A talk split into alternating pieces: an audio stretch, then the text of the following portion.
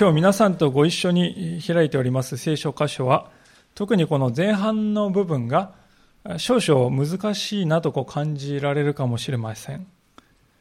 ざっとこのところを見ますと、ヨセフのしていることはこういいことどころか、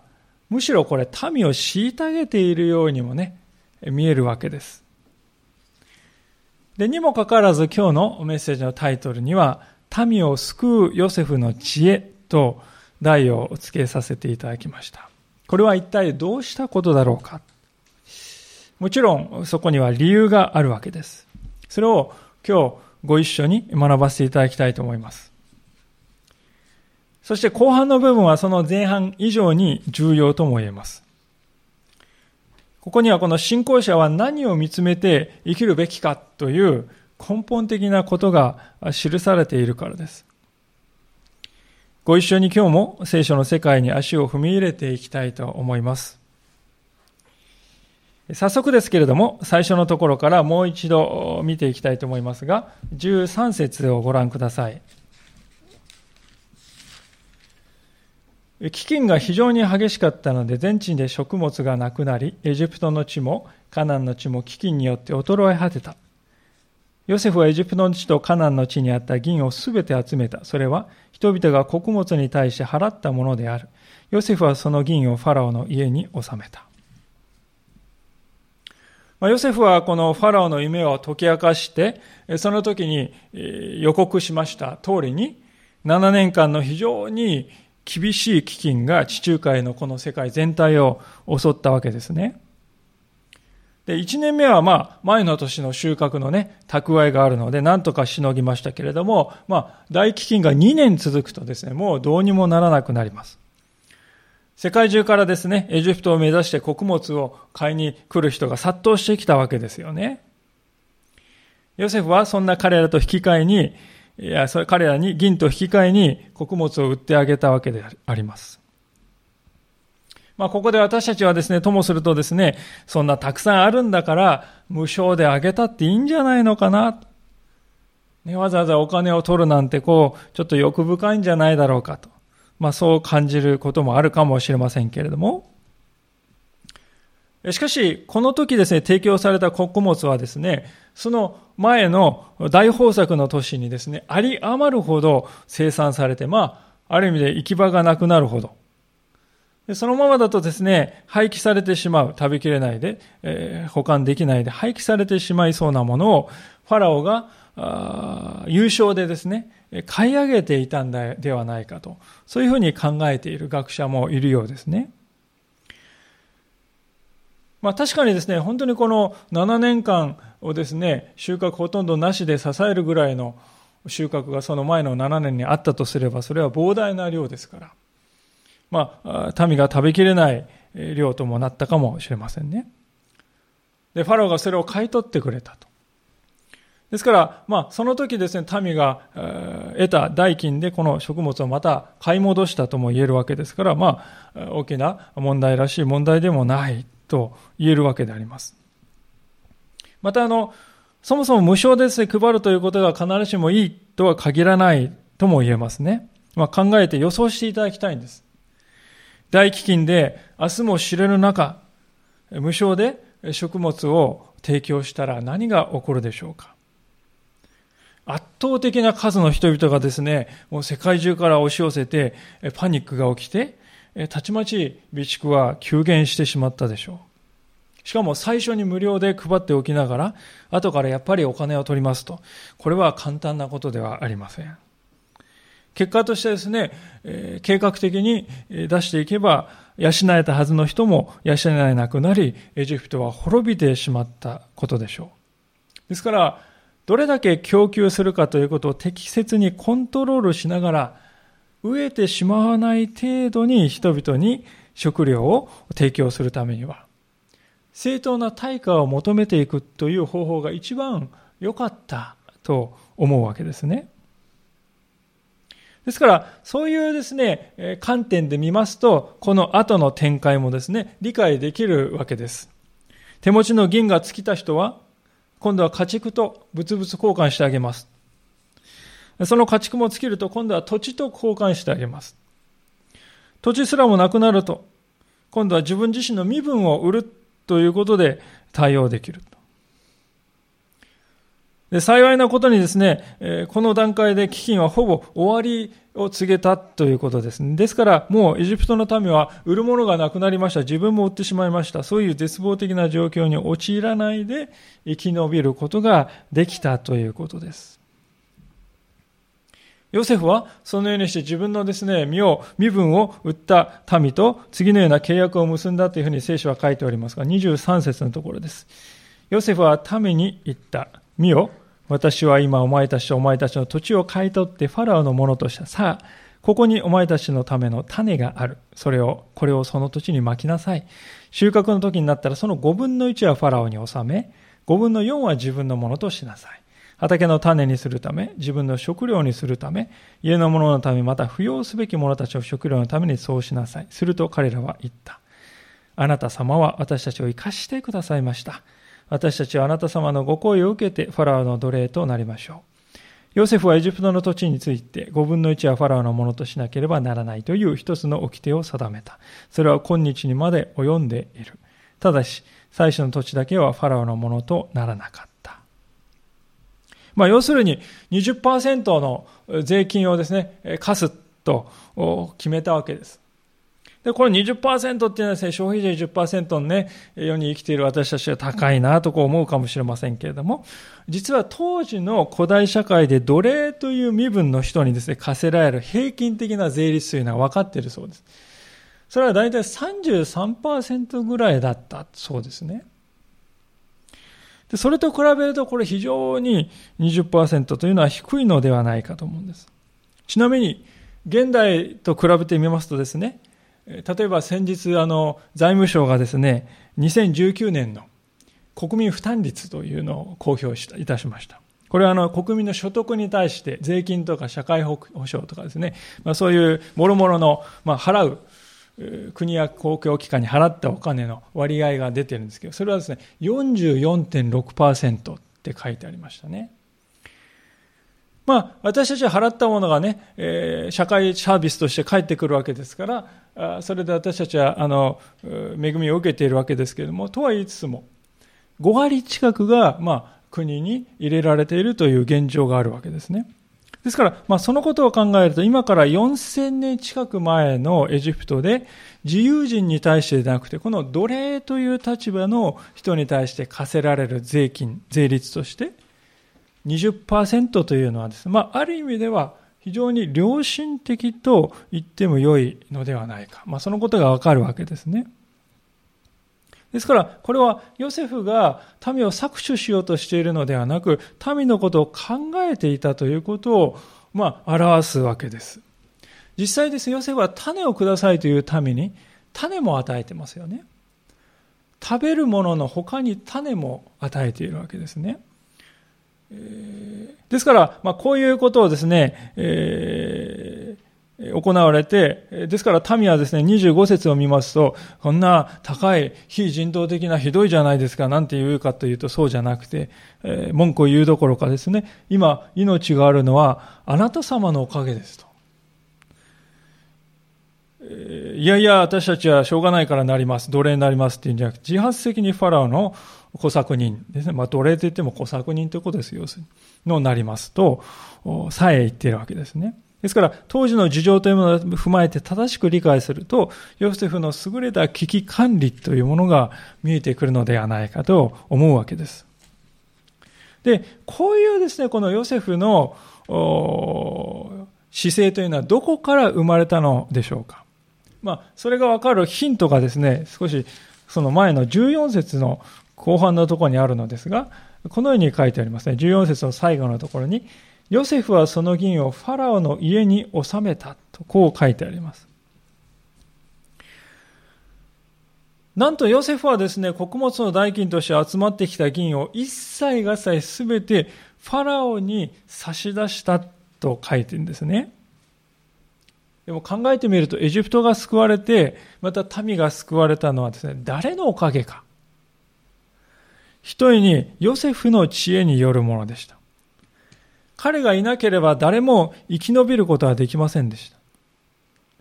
た。そう考えると、これらはヨセフのものになってもおかしくはないのではないだろうかと思うわけですね。少なくともですよ。全部じゃなくても1%、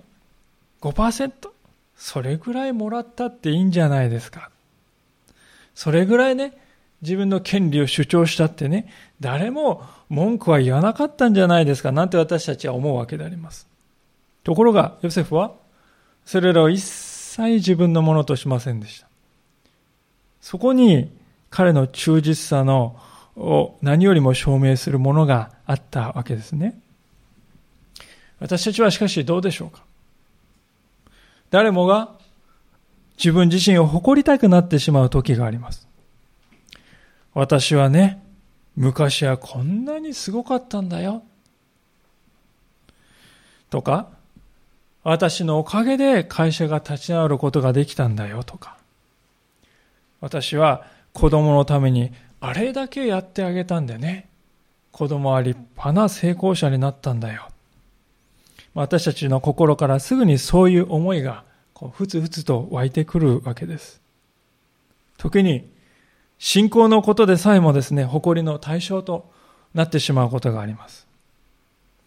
私はあんなに一生懸命奉仕した。だから神様はこんなに私の人生を祝福してくださったんだ。まあ、そういう思いが神様にふつふつと湧き上がってきて、まあ、なかなか抗いがたくなるわけですね。先日ある会合でですね、ある牧師がとてもこの胸に迫る話を分かち合ってくれたのですけれども、それはある若い青年がその牧師のところにやってきてこう言ったというんですね。明らかに彼は悲しんでいました。その悲しみの原因はですね、尊敬して、尊敬していた別のある牧師が、名誉牧師と呼ばれる、この地位についたということについてね、彼は悲しんでいたわけです。彼は、やってきた彼はこう言ったんですね。あの先生は昔から栄光はすべて主にお返ししましょうと言っていた。それなのにどうして名誉牧師なんでしょうかすべての栄光、すべての名誉は主のものだとあんなに語っていたのに。そう彼は語って悲しんだというんですね。まあ、本当に身につまされるような話ではないかと思いましたね。主の働き人と呼ばれる人であっても、そのようなものを心の中に抱えているのです。しかし、考えてみると、もともと私たちの持っているものの全ては神様からの授かり物ではないでしょうか。私たちが元から持っていたものなど一つもないのです。私たちの命さえも主のギフトとして与えられたものです。それなのに私たちはまるで自分の才能とか自分の力がですね、すべてを成し遂げたかのように錯覚して自分の栄誉を表そうとしてしまうんですね。でもそれはどうでしょうか？小さい子供がですね、親からクリスマスプレゼントをもらって、それを兄弟にですね、見せびらかしてはですね、いかに自分のおもちゃはすごいか、それに比べて、あなたのそのおもちゃは大したことがないかって誇ったりすることありますよね、子供は、小さい子供。で、親の姿、方から見るとどうですか？滑稽ですよね。でも同時にそれで喧嘩とかしてるとですね、痛みまで覚えますよね。親としては、それぞれに一番良いもの、最善なもの、この子にはこれを、この子にはこれをと、本当に頭をひねって一番いいものを一生懸命考えてあげたわけです。ところが彼らは、まるで自分がもらったおもちゃが自分の価値を証明するかのようにですね、えー、威張ってみたり、あるいは劣等感を感じたり、えー、そんな振る舞いをするんですね。それはでも与えられたものに過ぎない。価値の差なんてないわけですよね。すべてが親からの尊い、尊い贈り物なんです。それなのに、もらったもので自分を誇ろうとしてしまうわけですね。で神様の目から見ると、私たち親の世代もですね、これと同じことをしているのではないでしょうか。おもちゃが車や家に置き換わり、あるいは仕事の業績や財産に置き換わっただけかもしれない。そういったものはどれも宇宙を創造された神様が私たちに恵みとして与えてくださったギフトです。それにもかかわらず人はまるでそれが自分の価値を証明するかのように誇ろうとしてしまいます。ヨセフはその愚かさをよく理解していたと思います。確かに彼がエジプトを救いました。彼の腕が、彼の才能が、彼の実行力が、この富をもたらしたわけです。それは間違いがない。誰もが認める。でも、それらすべては神の憐れみによって生み出されたものでした。そのことを分かっていたので、よくわきまえていたので、ヨセフは集められたこの膨大な銀のすべてをですね、一部を懐に入れてね、とかそうではなくて、惜しむことなくファラオに差し出すことができたのです。信仰者というのは本来はこのような生き方ができる人のはずではないでしょうか。なぜなら、なぜならその人の心が本当に神様の方を向いているのなら、宇宙を創造されたお方の前でですね、私はあんなことやったんですよって小さな成功を誇ること。それがどんなにか滑稽なことかと分かってくるからですね。宇宙をお作りになった方の前で私は本当に自分はこんなにすごいことをしたと誇ってしまう。神様を信じている、生きている人というのはですね、え例えて言うならば、自分が偉大な王様を父に持っていることを理解している王子のようなものだということです。この王子はですね、自分の王の富に預かるということを知っていますからね。道端に落ちている金貨に目を留めることはないんですよ。それに目を奪われることはないんです。ヨセフにとってこの膨大な銀というものもある意味その道端の金貨のように映っていたのではないかと思うんですよね。自分は誰であるかということを彼は知っていた。自分の神は誰、どのようなお方かということを知っていた。ですから彼は全てをファラオに捧げることができたのではないかと思うんですね。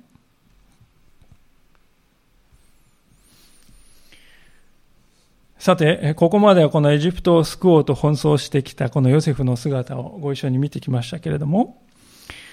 ここでこの場面は一転しまして、後半ですが、エジプトに、今度はエジプトにやってきたこの父親のヤコブにスポットが当たるわけであります。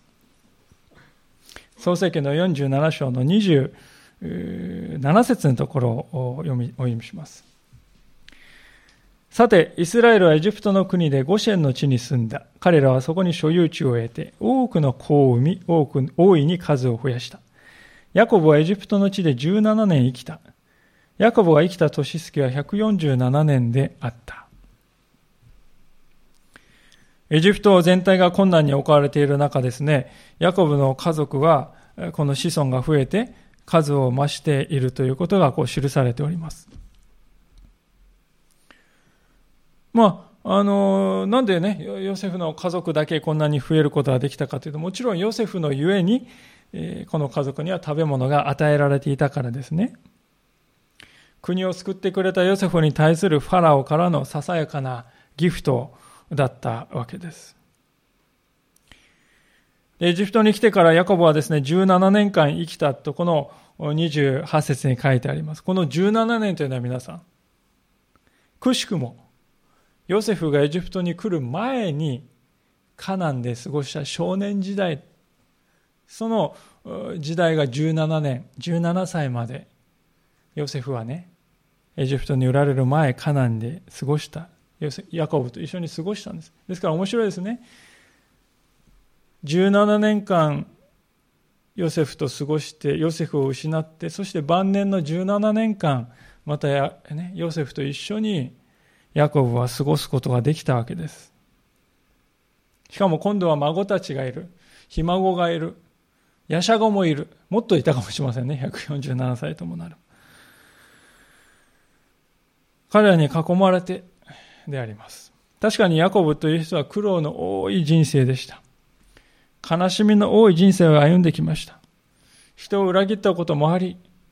そして自分が裏切られたこともありました。またこれまで見てきたように、最愛の我が子を永遠に私は失ってしまった。泣き叫んだ日々もありました。でも晩年になって、ヤコブは失ったものすべてを返していただいて、それを埋め合わせてあまりあるほどの慰めをいただいているということです。しかも豊かに受けているわけです。このことを見るときに、主は私たちの労苦に必ず報いてくださるお方であるということを改めて思わずには得られないわけです。主の慰めは尽きることがないということです。主は私たちの労苦を忘れてしまうお方ではないということです。目の前ではしゃぎ、元気に遊び回るですね、小さな子供たちを見つめているこのヤコブの心の中に、その時映し出されていた、思い出されていた言葉はですね、エジプトに来る時に彼に与えられた神様の約束の言葉であったに違いないとこう思うわけであります。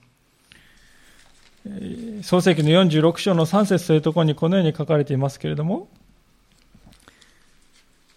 神様からヤコブへの語りかけですが、創世記46章の3節お読みいたします。すると神は仰せられた。私は神、あなたの父の神である。エジプトに下ることを恐れるな。私はそこであなたを大いなる国民とする。私はそこで、エジプトであなたを大いなる国民とする。神様は約束してくださった。で、実際にエジプトに来て17年間増えていく子孫たちを見つめながら、ああ、この主の約束は真実であったということをね、深い感動と喜びを持って噛み締めていたに違いないと思うんですね。不安があった。もしエジプトに行ったら、約束の地を捨て去ることになるんではないかと葛藤もしたな。異国の地だし、異教の土地だし、恐れもあったな。でも、主はそうした恐れのすべてに応えてくださった。そして今があるんだよな。しみじみそう感じていたんだと思うんですね、ヤコブは。だからこそもういよいよという日が彼の人生に迫ってきたときに、次のような願いをですね、息子のヨセフに彼はしたのではないかと思うんですね。47章に戻りますが、29節です。イスラエルに死ぬ日が近づいた時、彼はその子ヨセフを呼び寄せていった。もしお前の心にかなうなら、お前の手を私の桃の下に入れ、私に愛と真実を尽くしてくれ。私をエジプトの地には葬らないでほしい。私が先祖と共に眠りについたら、エジプトから運び出して、先祖の墓に葬ってくれ。ヨセフは言った。必ずあなたの言われた通りにいたします。イスラエルは言った。私に誓ってくれ。ヨセフは彼に誓った。イスラエルは寝言の、寝床の枕元でひれ伏した。年老いたヤコブのたっての願いは、私をエジプトの地に葬らないでほしいというものでした。このことはですね、この彼の一族はエジプトに来てね、非常に繁栄、栄えていたことを知るとき、とても印象深く私たちの心に響くのではないかと思います。どうでしょうか、皆さん。誰であっても新しい土地に来て17年も生きてね、子供が増えて、孫が増えて、ひ孫が増えて、その成長していく姿を見たらどうでしょうね。まあ、この土地も悪くないかな、なんて思いますよね。そこそこ。まあ、ここが自分の新しい場所かな。ここで根を下ろしていけばいいな、と、そう考えたら無理はないでしょう。で、それは自然なことだと思いますね。で、子供たちにしても、ようやくこの土地に馴染んだのに、どうして、えー、おじ、おじいちゃんは、お父さんは、とね、こう思ったかもしれないわけです。しかし、ヤコブの目線は常に主の約束の地に注がれていたということです。たとえエジプトからね、イスラエルこの遠く離れていて実際に見ることはできなくても、心の目はですね、常に約束の地に向けられていました。片時もそれを忘れることはなかったということです。かえって、エジプトでの暮らしが快適であればあるほど、むしろ主の約束に対する上乾きは高まっていった。それがヤコブのエジプトでの17年間でした。紆余曲折があった人生ですけれども、生涯の終わりが近づいてきた今、やはりこの人は神の約束に生きる人だったということが明らかになっていくわけです。ただ、ここで注意しておきたいことは二つあるんですけれども、第一のことは何かというと、ヤコブは単にここでカナンの地に墓を作ることのみにこだわっていたのではないということです。ヤコブがカナンの地をいつも見つめていたのはなぜかといえば、それが、あ約束を与えてくださった神様がお選びになった地だからですよね。だからカナン、まあ、今のイスラエルなんです。つまり、ヤコブが何を見つめていたかというとですね、約束してくださった神ご自身を見つめていたんですね。約束の字面を握っていたんじゃないということです。この違いはとても大事だと思うんですね。イエス様の時代、パリサイ人や立法学者たちはですね、まさにこの落とし穴に陥っていたと思います。彼らは人一倍聖書の言葉に通じておりました。約束の言葉を固く固く握って生きていました。でも、肝心の神様ご自身を見つめて、神様に従って生きていくということは忘れてしまっていたのです。その結果、せっかくの約束の言葉も力を持ちませんでした。それどころか、神の救いの約束の究極の成就として来られたイエス様を十字架につけるということまでしてしまったということです。こういう危険というのは私たちにも生じるものだと思うんですね。私たちはヤコブと同じ主を見上げて生きています。またヤコブはですね、このカナンを見上げ、そしてカナンの先にある天の御国を見つめていましたけれども、私たちはですね、すでにその約束まで与えられているものです。でも、その私たちは一体何を見つめながら、この地上での生涯を歩んでいるのでしょうか。神ご自身に憧れて、神ご自身を一心に見つめて、神様に従っていこうとしているでしょうか。ヤコブは今自分がいるところは本当の約束の地ではないという感覚をいつも持っていました。この地上での暮らしが快適であればあるほど私たちは心は変化というものを疎んじるようになっていきます。変わることを恐れるという思いが私たちの心の中に支配して、心の中を支配していくんですね。そうして私たちは神様の約束の言葉に従うということを忘れていってしまいます。ある説教者がそのことを次のように語っているのです。このような言葉です。ここから何を学ぶことができるでしょう？神の御言葉へのこだわりがあるでしょうか？聖書が御心だと主張することに従順でしょうか？どんなに自分の状況が不利になるように見えても、神の御心のゆえに、その御言葉のゆえに、神に従おうとする覚悟があるでしょうか？いつまでも自分の内側にある欲求や弱さと戦うことをせずに、この世の生き方の言いなりになっているとしたら、成長はありません。結局、本当の意味の幸福を手に入れることのないまま、どこか空回りした歩みを続けるということになりかねません。こう語っているんですね。たとえ自分に不利になるになるとしても、今の快適な暮らしを失うということになったとしても、それでも私は神様に従っていく。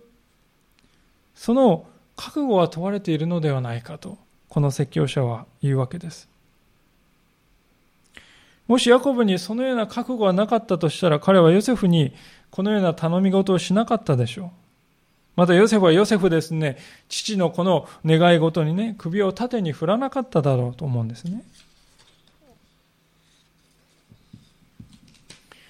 この場面で注意しておきたいもう一つのことはですね、ともするとこのヤコブの願いっていうのはお墓の心配をしているっていうふうにね、思われることです。お墓の心配をしてるんだなっていうふうに思われるわけですが、そうではないということです。自分の体が土に帰っていくということはヤコブも分かっていたわけです。もし、ですから、そこで土に帰って人間の存在がそこで終わり、そこでもう終わった、終わっちゃうって考えていたら、どこに葬ら葬られたって関係ないわけですよね。ただのこの土ですから、土がどこにあろうと関係がないんです。でも、ヤコブはそうは考えていないということなんですね。なぜなら、永遠の神様がなさってくださった約束というのは、永遠の約束なんだとそう考えていたからです。彼が望んだことは、自分は神様の約束を受け継ぐ者として歩んできたし、永遠にそうなんだという、そういうことです。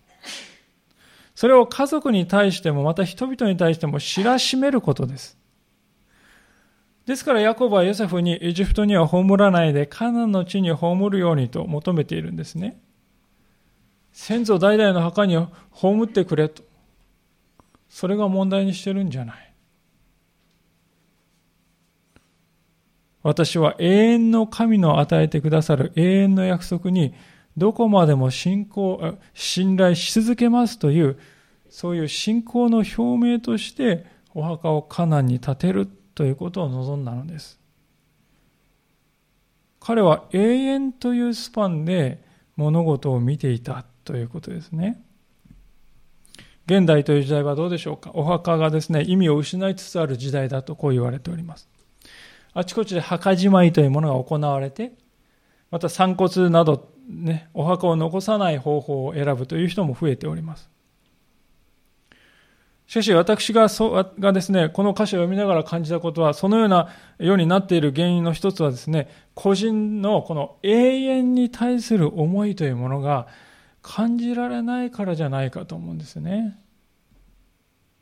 お墓というのは過去の思い出を振り返る場所としてしか用いられなくなってきているんではないでしょうか。そこに行けば未来への希望を感じる、新しい命の確信に溢れている、そして何よりも永遠の神の与える永遠の約束に対する悪なき信頼が感じられる、そういう信仰の現れの場であるのなら、その墓は失われないと思うんですね。ところが現代は、そのような信仰の表明としてのお墓の機能が忘れられて、初めにお墓がないと、初めに墓ありきで物事が進んでいるように思います。だからこそ空虚なのではないでしょうか。ヤコブにとってはそうではなかったということです。繰り返しになりますけれども、彼にとってはですね、墓の場所が重要だと、そういう問題ではないんですね。私は信仰の表明を表す、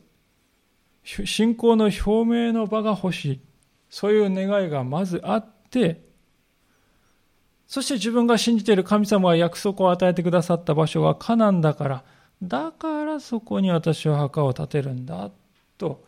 そこに葬ってほしいんだと願ったということですね。つまり、ヤコブにとってこの墓というのはですね、単に骨を入れる場所ではないわけです。信仰を告白する場所なんですよ。ヤコブは自分のそういう信仰を子供であるヨセフに示したのです。それはどういう思いからするかというと、この家は永遠に神の約束に立つ家として歩まなくてはいけない。そのことを伝えるためだったわけですね。私たちはどうでしょうか？自分の歩みを振り返って、本当に私は神様のこの約束に徹底的に信頼して歩んできたでしょうか？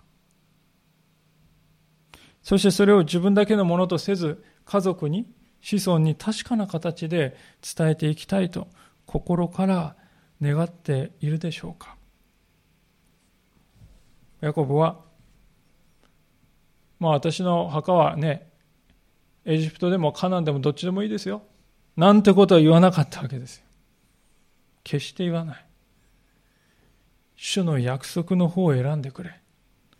私に誓ってくれ。そう彼は言うんですよね。主の約束を間違いなく選んでくれ。誓ってほしいんだ。息子に頼むんです。この言葉はですからヤコブの私たちに対する遺言でもあるんではないかと。そう思うんですね。やがて私たちも天の御国に帰る時が来ますが、彼、この彼、ヤコブと出会うでしょう。その時に、ヤコブさん、私もあなたがヨセフに言ったように、私の子供たちに主の約束に立つことを自分のその信仰を伝えることができました。ありがとう。そう言えるでしょうか。できる一歩から始めたいと思うのです。時に目に見える現状が理想とはかけ離れているように感じるかもしれません。それでも、主の約束を握って、それを見つめ続けていきたいと思います。時には、ヤコブがそうだったように、